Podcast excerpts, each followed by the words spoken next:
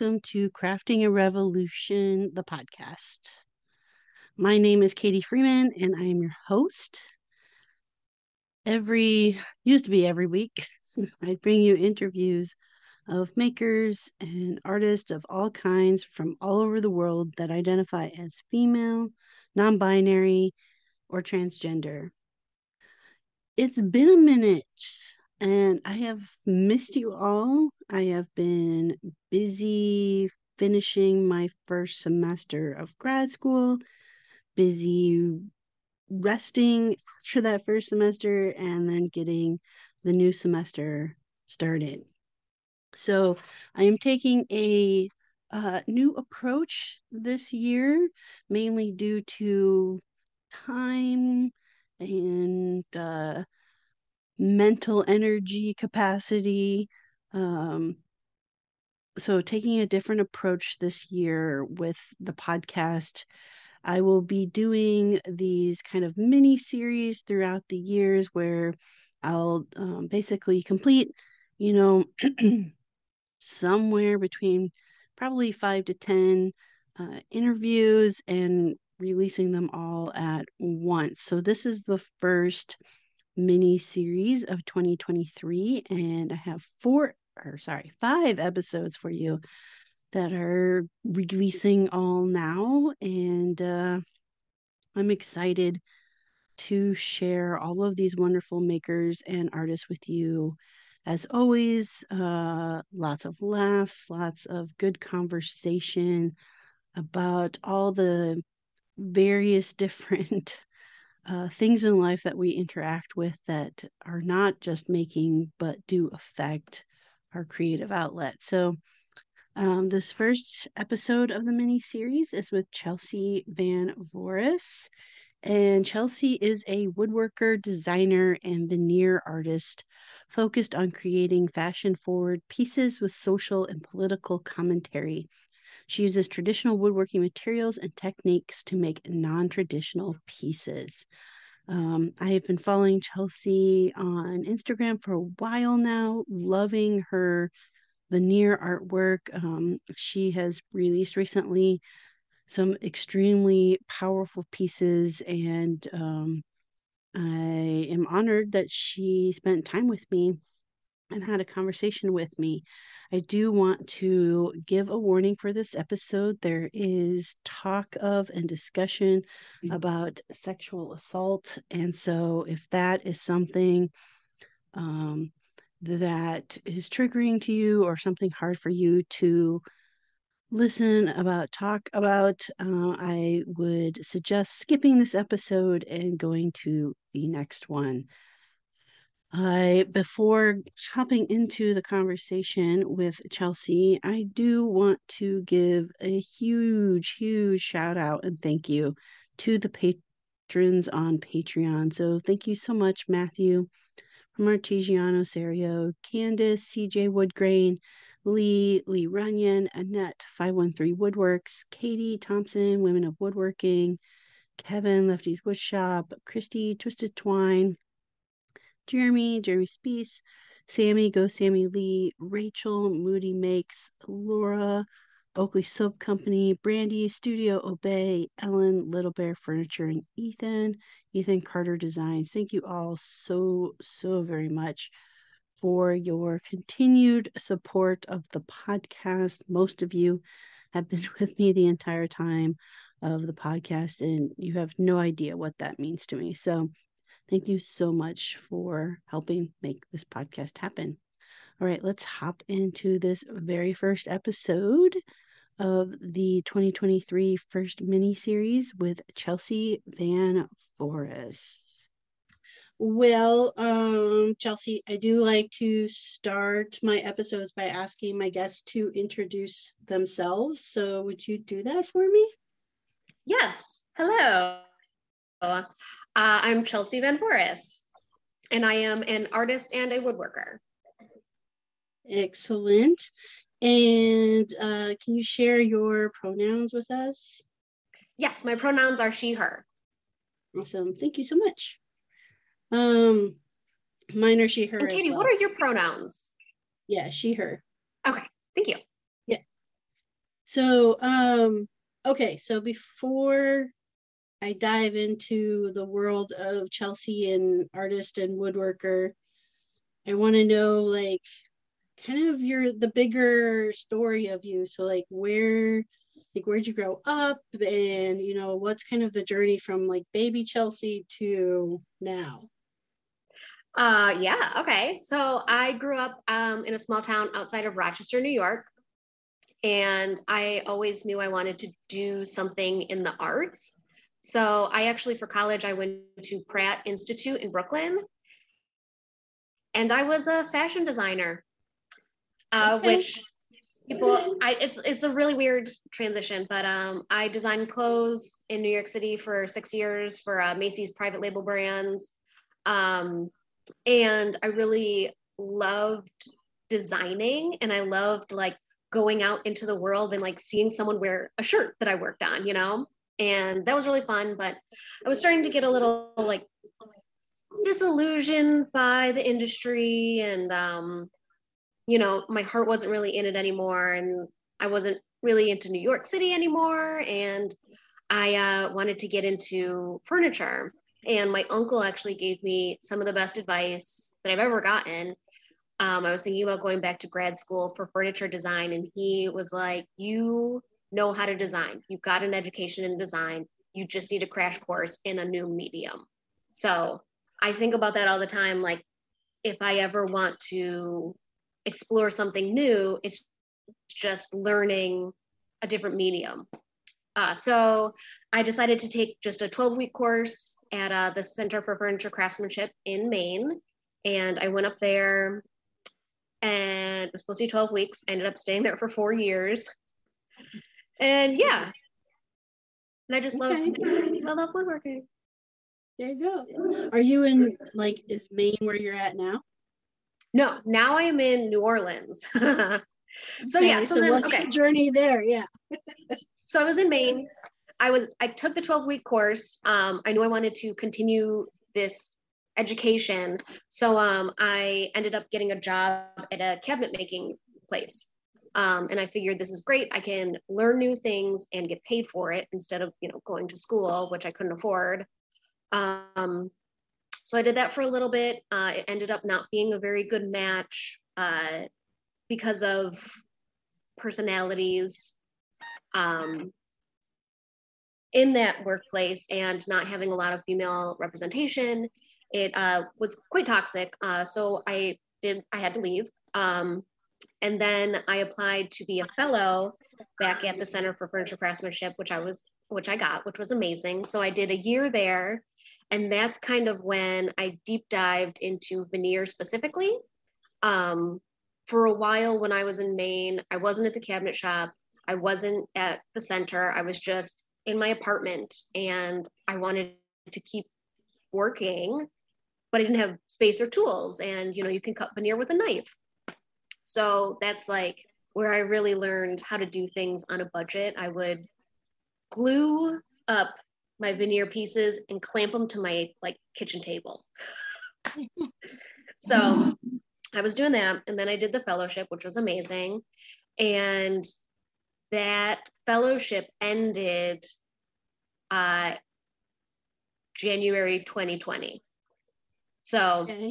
I moved back to Rochester uh, for what I thought was going to be like a month or two. Uh, and then I was going to travel and do that. And then the pandemic hit. So I pandemicked in Rochester and winter was looming and I just I couldn't do it. I couldn't do another one. So kind of like on a whim, I packed up my car and moved down to New Orleans. And I love it here. It's great. Awesome. Now, like, you know, I know you mainly just from like following you on Instagram and seeing all of your like veneer artwork do you still practice like do you do furniture as well yeah. Um, what, what was the last? Well, I guess like the last furniture piece I did was the screen. It was a three part screen with hinges. There was like kind of a room divider, and then all the panels were uh, faces, mm-hmm. veneer faces. Um, I do enjoy furniture, but there's something about it taking so long that like it it like I get bored if I have to spend a month making this beautiful thing, then there are days where I'm just doing boring mundane things. Right. Yeah. And I lose yeah. Um so yeah, I and also um I have been without a shop for a little while.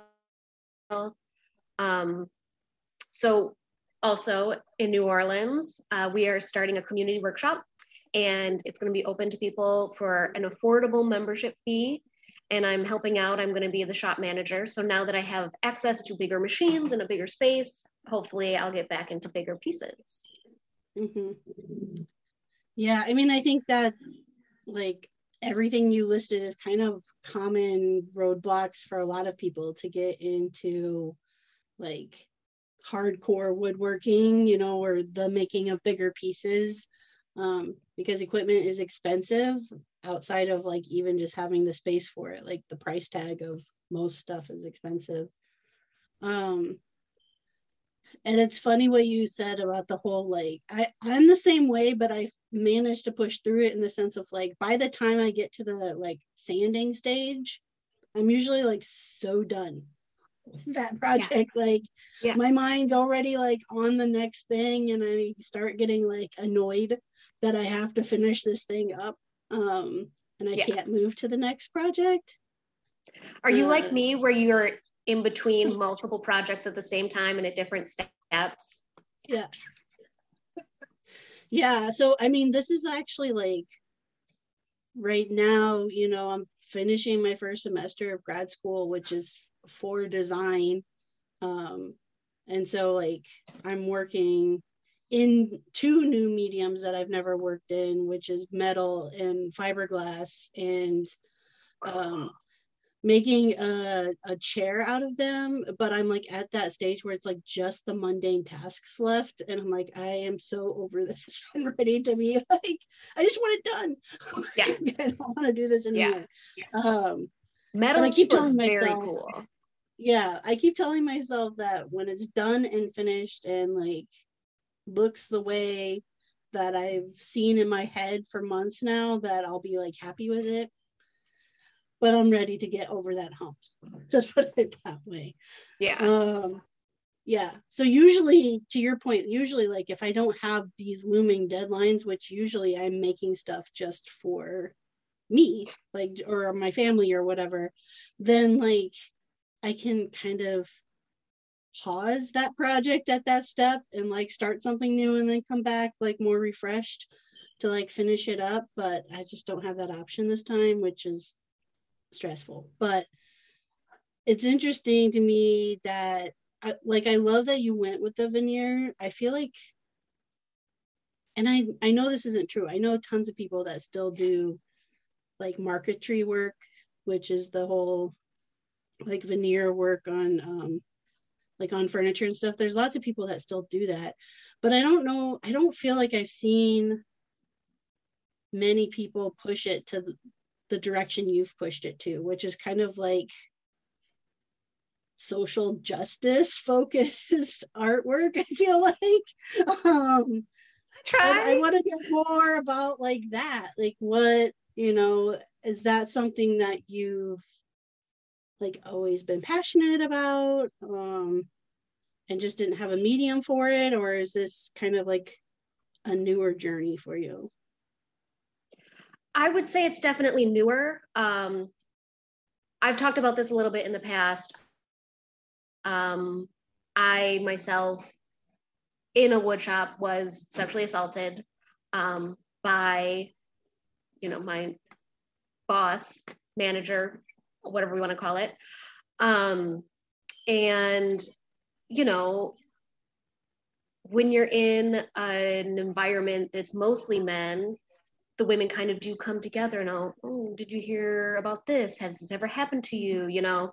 And it kind of started um in that sense of like i heard all these other stories and you know we never said them out loud. We never really told anybody. We kind of just like held the power however we could you know? Um and i respect so many people who have gone through these stories and have been kind enough to share those with me. Um, so that was like something that I started to feel kind of passionate about. Was specifically, it started with women and marginalized folks in the woodshop. And then, of course, 2020 happened and everything just came to a head. And I kind of um, started to ed- educate myself on a more um, intersectional level of activism and you know, I have this amazing group of friends that really we supported each other and we called each other out and called each other in and really held each other accountable in these great ways. And you know i'm still learning about myself and the world but um especially during the pandemic i needed to kind of have these feelings but do something with them you know like talking wasn't enough for me um, and I've also also whenever I'm like super anxious or like really upset, I do cut veneer. um, there was one night where I was like on the verge of a panic attack, and I made a whole panel in just one night because I was like, I'm gonna go crazy otherwise. So it was kind of just like getting it out for myself and then having a conversation about it afterwards. I feel like I've posted these things and had really great conversations with people and heard their reactions and um yeah and i will you know it's also just for me kind of having the conversation of what is art for me that i made versus appropriation too so that's kind of something mm-hmm. that I have enjoyed talking about and learning about. Like I made one piece that was um, the Black Power Fist, and after I made it, I was just like, something inside of me was like, I can't sell this. That's gross for me to take money for that. But I, you know, I just needed to make a piece when I was going through that thought process mm-hmm. um, of all the riots and the, you know, uh, so yeah, it's just, it's been really good for me personally. And then also, I love to have the conversations afterwards. And it's kind of just like whatever I'm thinking is what I make. I mean, so I was not aware of the assault and i'm going to say i'm sorry that happened to you. And um you know mine was not in a wood shop but me too. So i definitely you know stand in solidarity with you there. I am also impressed i'm sorry to you as well.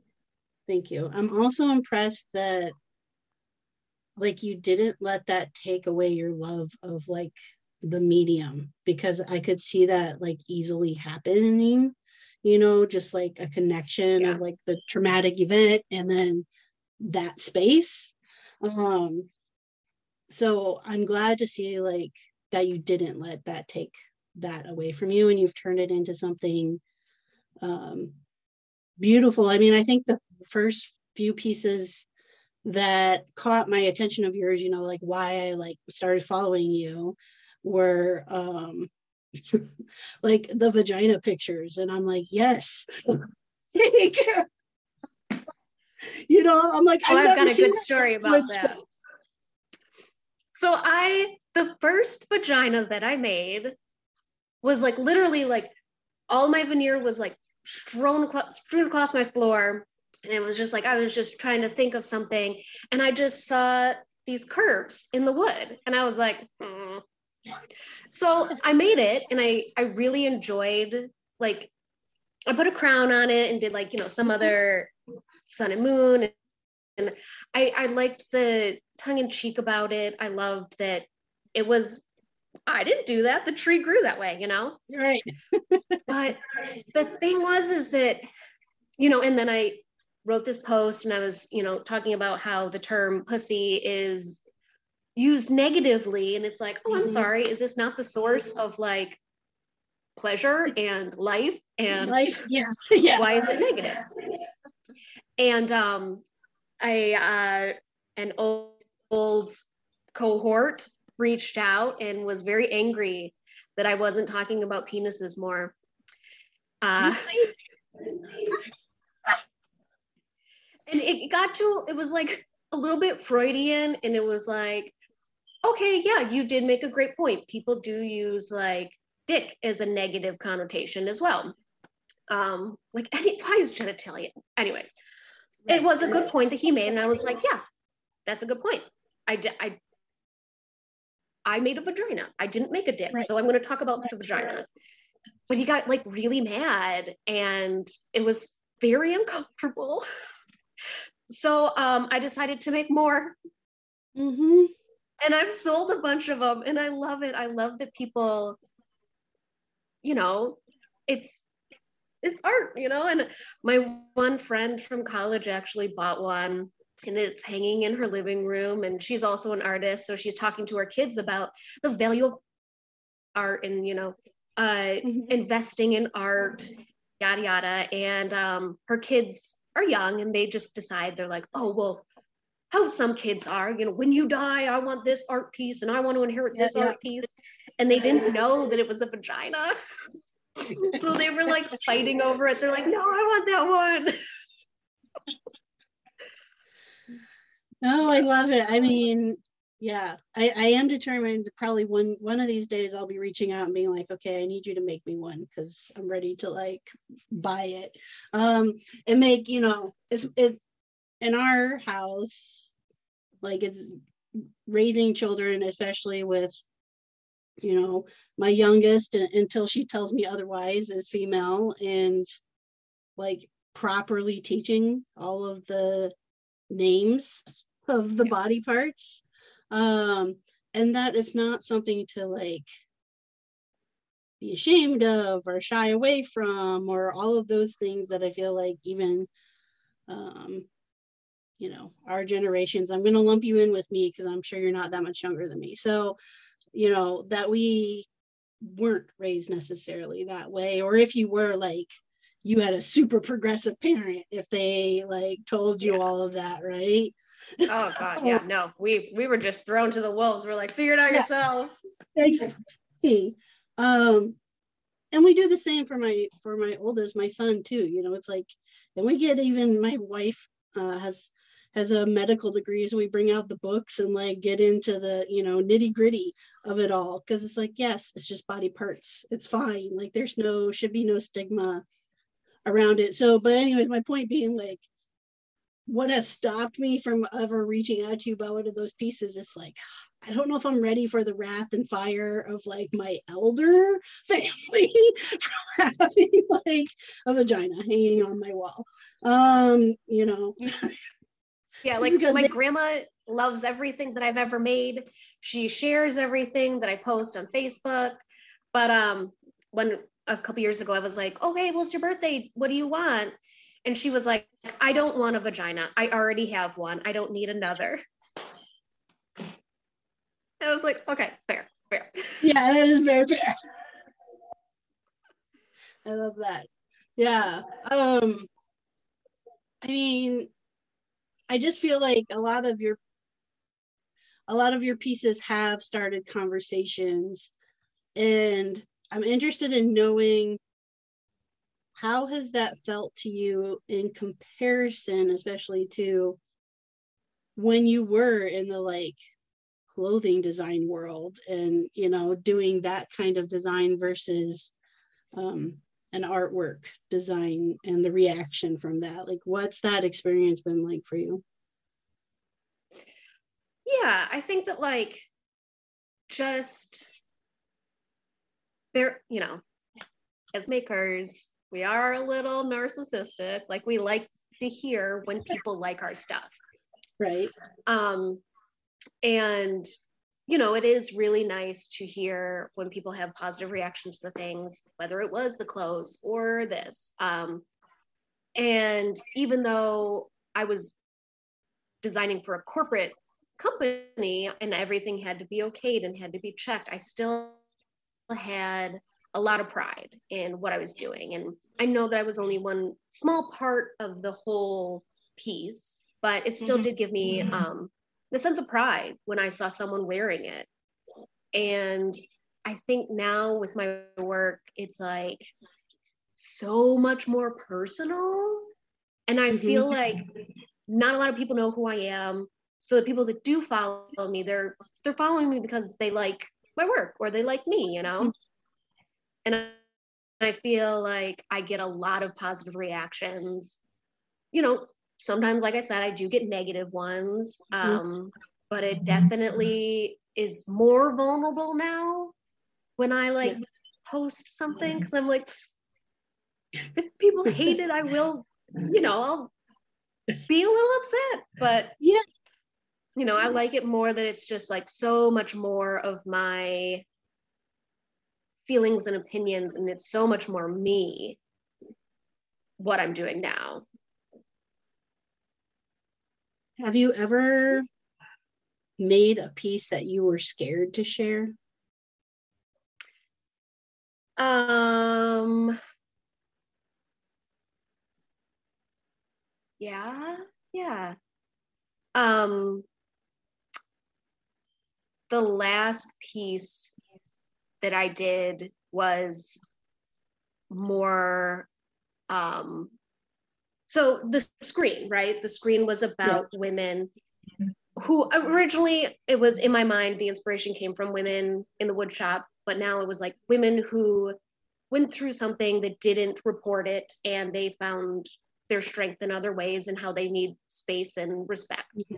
and that was really abstract um, in terms of violence. The most recent mm-hmm. piece that I did mm-hmm. was the woman who was clearly beaten that was holding the police placard for a mugshot. And I was definitely nervous to post that. I was like, this is like actual violence. This is like you can see it. Um, so I was nervous about like people like in an artistic way. I didn't know if it was just like obvious I didn't know if it was like I don't know. I just I just was like was this not thought out that it's so obvious? Um, and I was also nervous about people seeing it and then being triggered. Um, it's hard to have these conversations because people, you know, have gone through so much, and I don't want to like trigger that, but I was definitely nervous to post that. I was like, um, and then of course, I wasn't nervous for the conversations, but I knew the conversations were going to be heavy. And mm-hmm. people did comment that like they have known people in their lives that have gone through the worst when it comes to mm-hmm. domestic violence. And, you know, that was really heartbreaking. Yeah. I mean, I feel I don't know, like when you released that, it was very um I guess not no I want to say well timed just because it goes with like I don't think it's hit national news, but like here in Iowa right now, like a woman's being charged for killing her rapist, right? So she's being charged for murder. And all of the other things kind of going around this country of basically like let's hunt down the women who are seeking out um, reproductive health care instead of like the perpetrators who put that woman in that position to begin with. Um, yeah. and so it was like just so timed i think you know when and i'm sure some of that was probably on your mind when um, you made that piece. And like yes it's like i don't I'm pretty sure I didn't even comment. I saw it and read it and I, you know, sat with it type thing. Um, but it's it is there is a point sometimes lately especially that i am kind of like i am just so tired of like all of the stuff right like yeah like you said 2020 i think the what happened in 2020 and i've said this before in the podcast is that it's not that it was any worse of a year than any previous year as far as uh, social injustices go. However, we no longer had anything to distract us from that injustice. And so we all became super hyper aware um, of it. You know, I, and when I say we, I'm especially talking about um, white America, I guess. Um, yeah. You know, because unfortunately, others have known about all of this stuff for much longer because they've been experiencing it for much longer.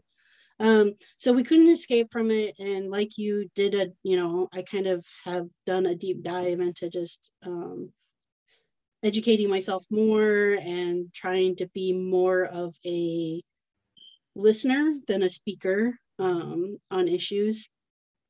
And it just gets so overwhelming now that it feels like I don't know, like even in the maker community, sometimes I feel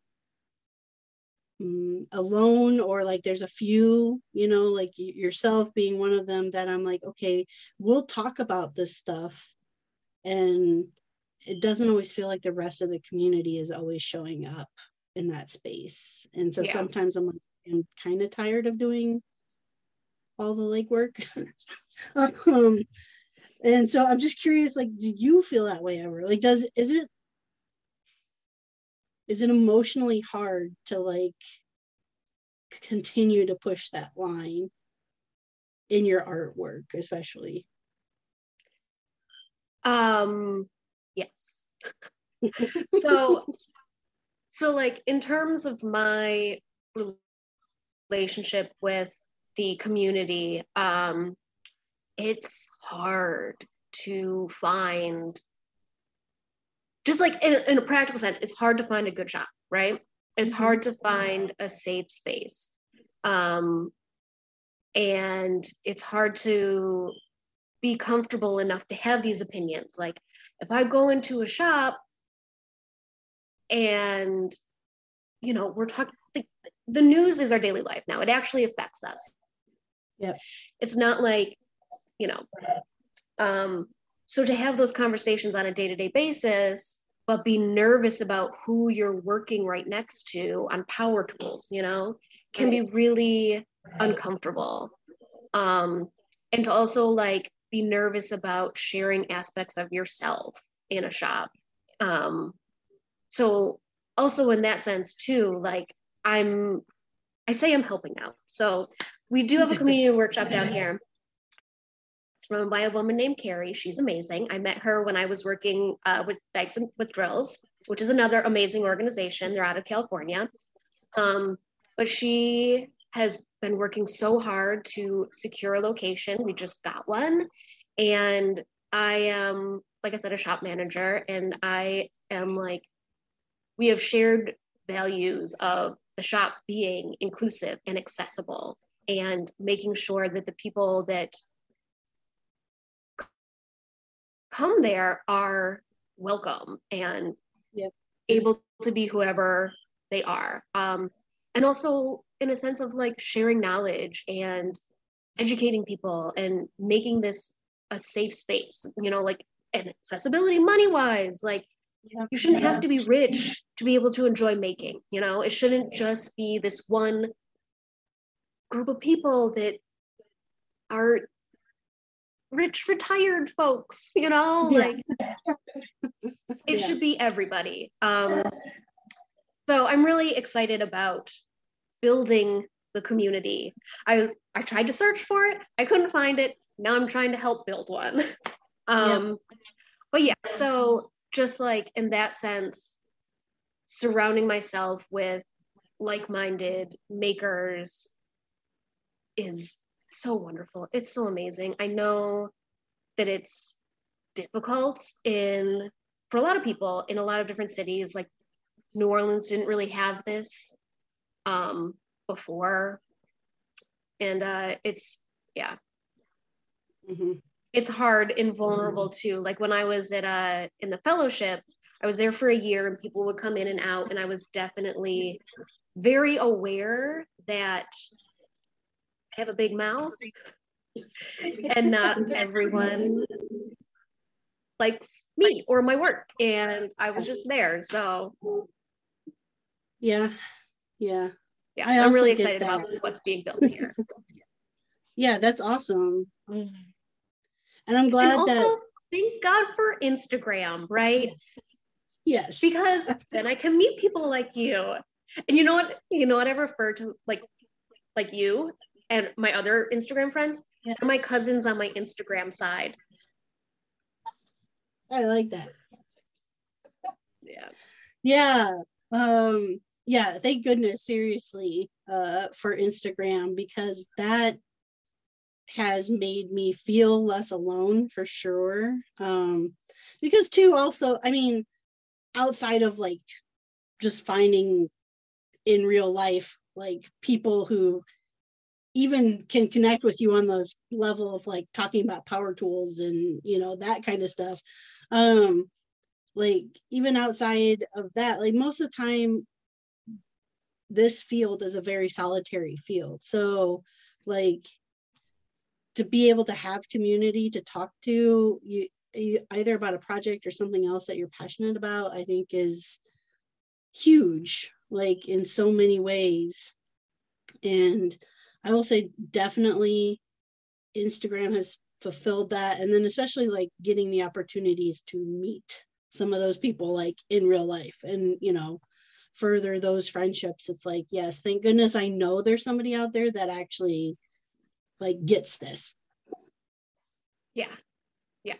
And then it's like the secret ones too where it's like you follow each other and you know they only post woodworking and everything. And then like i'll post a story about you know whatever um political and then they'll reply and i'll be like ooh, I knew you were a lefty. You've been quiet.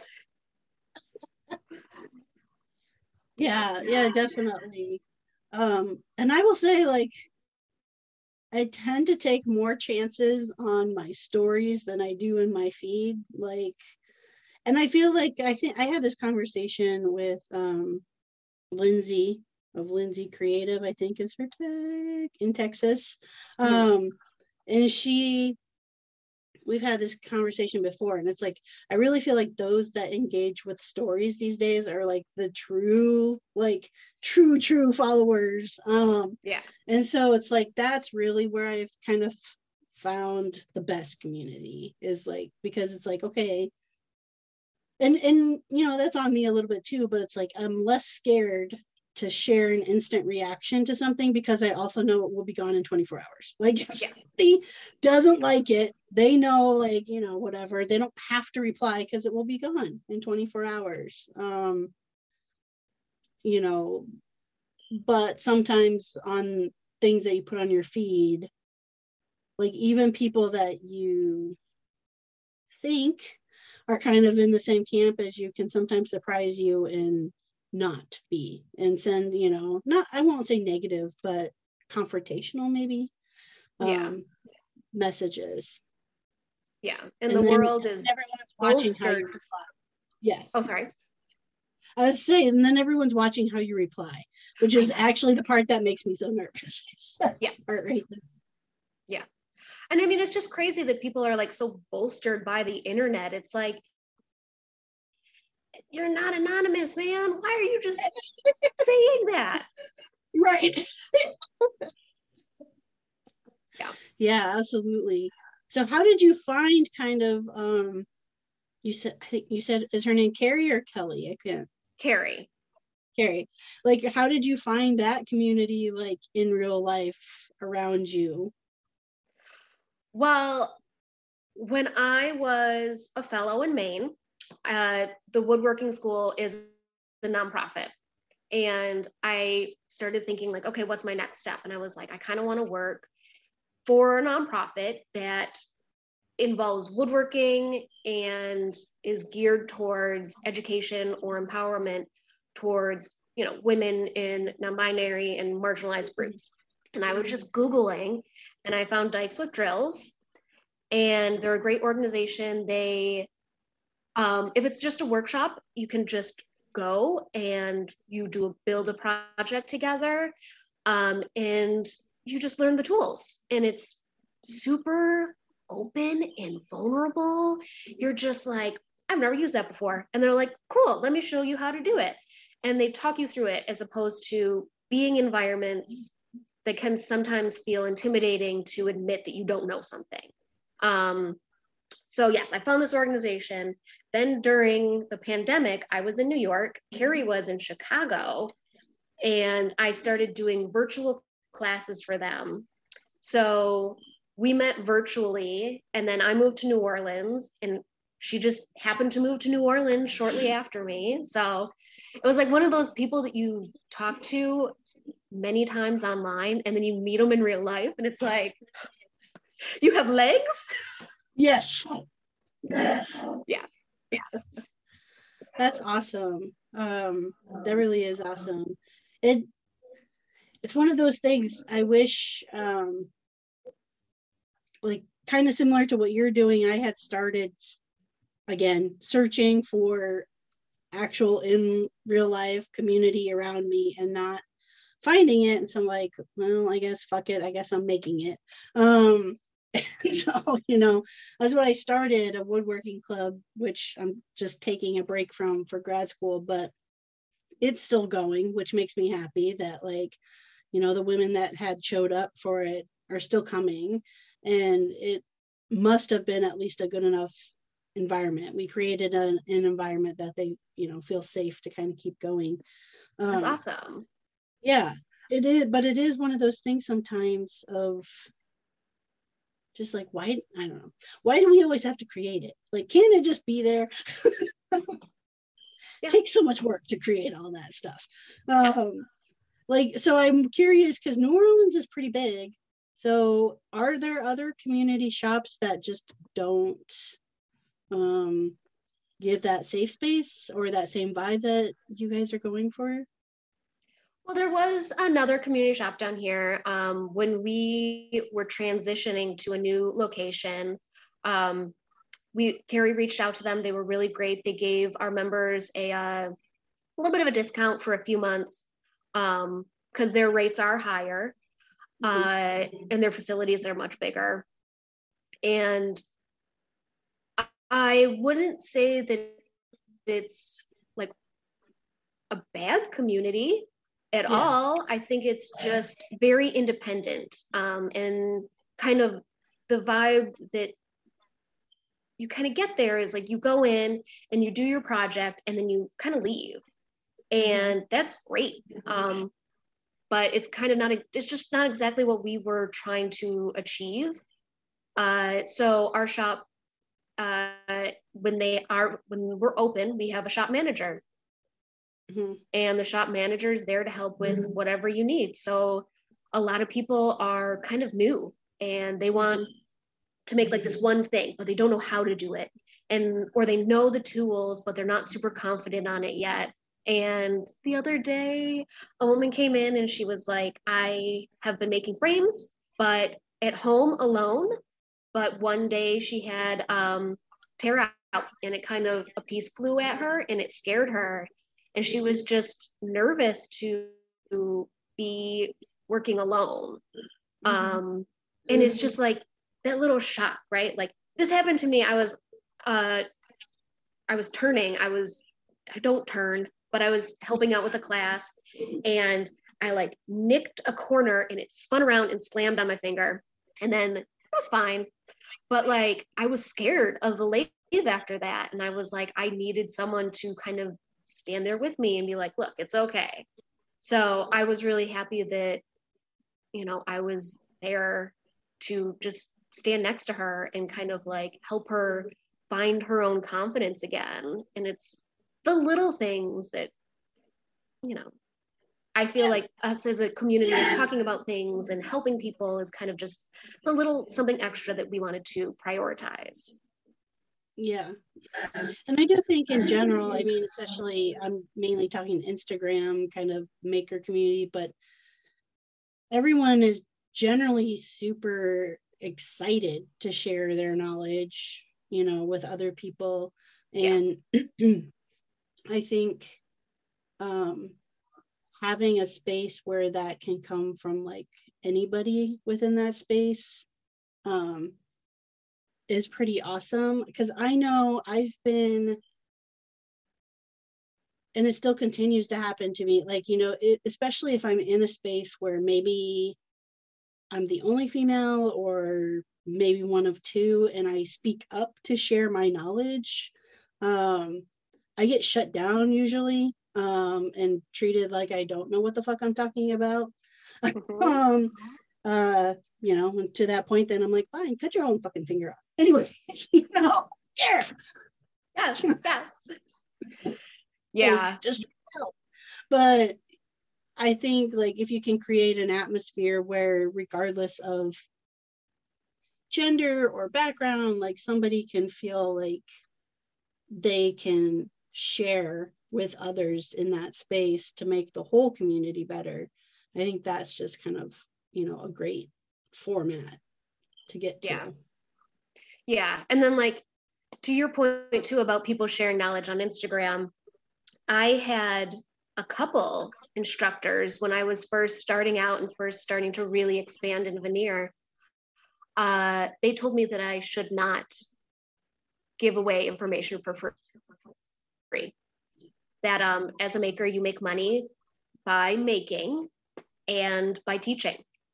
Mm-hmm. And, you know, a lot of the craft schools and everything, like traveling around and going and teaching these workshops, and I just got really depressed by that idea. Like I could afford that 12 week program because I was working a corporate job in New York City. Like right. I had the money because I had the fancy job.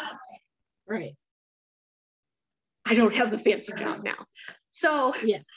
I just I was like, no, like someone could come along behind me and learn the skills that I am teaching and they could do it better than me. Right. Why why would I try and stop them? You know, they're never going to be able to do the same things that I can. They're never going to have the same ideas. Right. They're never right. going to have exactly. Yeah, but they could ha- they could have a better technique. They could have a better skill set. They could you know, excel past me and like I'm not yeah. going to stop them. I find great joy in veneer. If someone else can too, they should. Yeah i mean i'm definitely like i'm the same way. You know having so many people be like oh, you shouldn't share that or share that. But then also on the flip side i'm like but if i actually want to teach this skill shouldn't i also show people that i know what i'm talking about? Yeah. And not leave it a mystery? Um because the the reality is is even no no matter how hard you try to share as much information as possible on instagram it's generally not longer than a minute and you're not sharing like an entire you know 12 week program or yeah. right but it's enough to like maybe it is enough for somebody who already has a compatible skill set to pick it up and go with it and that's fine. Like who cares? Again like you said it's yeah. not like their competition is you know they're never going to make the same piece that you're going to make ever. So it shouldn't matter if they have the same skill set or not. Yeah.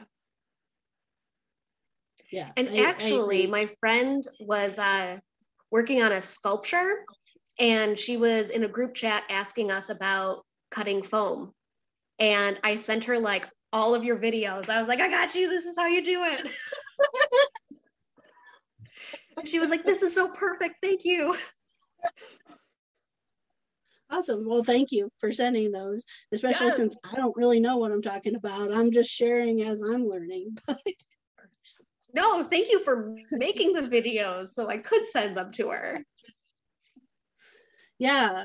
Um, and I, I mean, yes, I, because teaching I have found is actually something I enjoy, which is a shocker to me. Um, because I started out college undergrad to become a teacher and I changed that up after one semester because I was like, I don't want to teach high schoolers.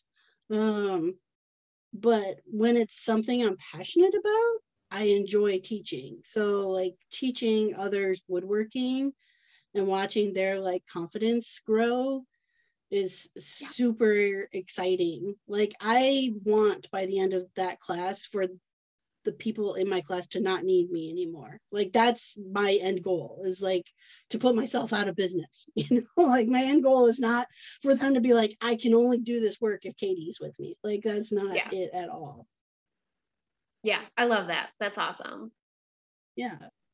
Do you, I mean, now that you're, so if you're the shop manager, are you going to be teaching or do you teach classes then?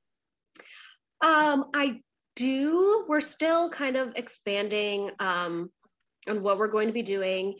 And I am going to start teaching some Dykes with Drills classes, which are really fun.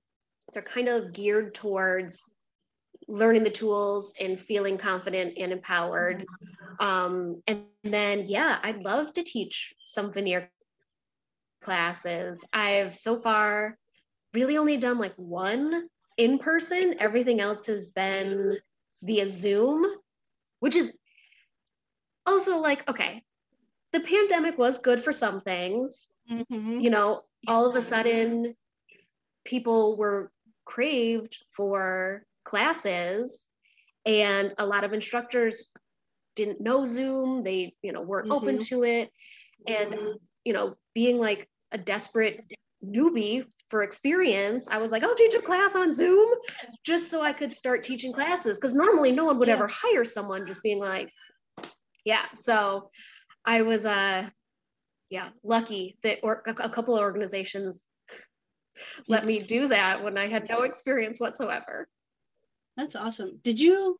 I don't know if I, I feel like maybe I saw this. Did you end up teaching then for like Woo at all? No, not for Woo, but I did teach for Pratt ah.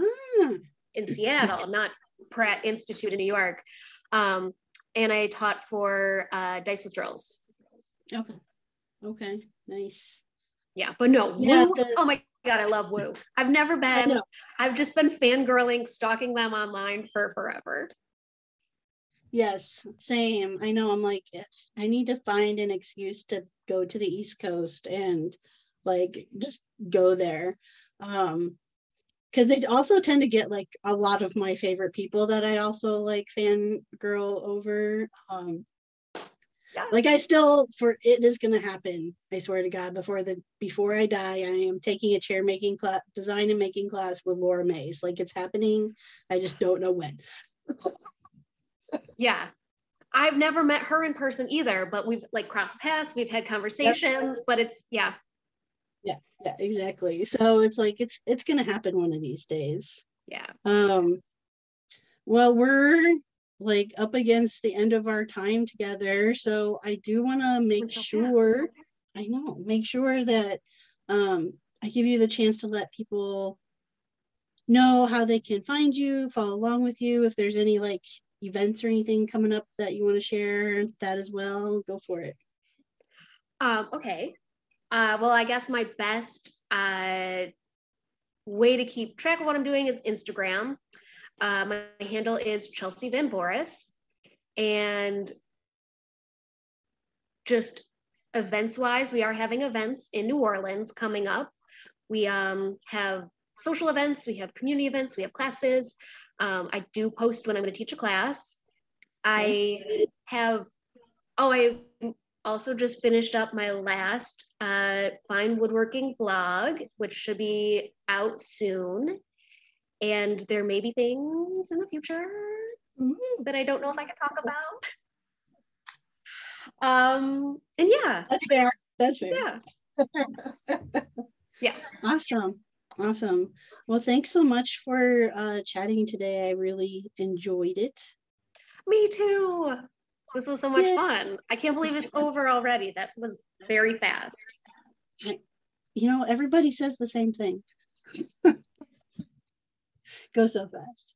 All right. So again, Chelsea Van Voris, I will include the show note in the show notes for today's episode. You can find the links on how you can follow along with Chelsea and keep up with her recent artwork.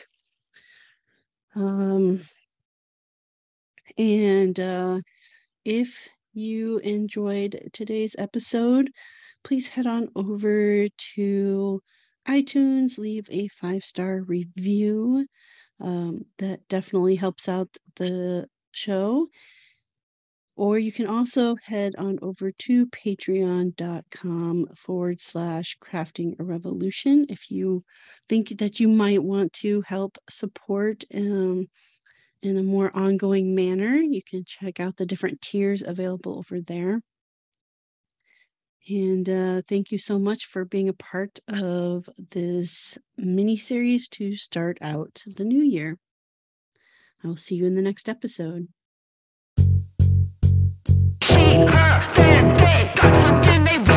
Solution for the Toxic masculinity. pollution is the constant evolution of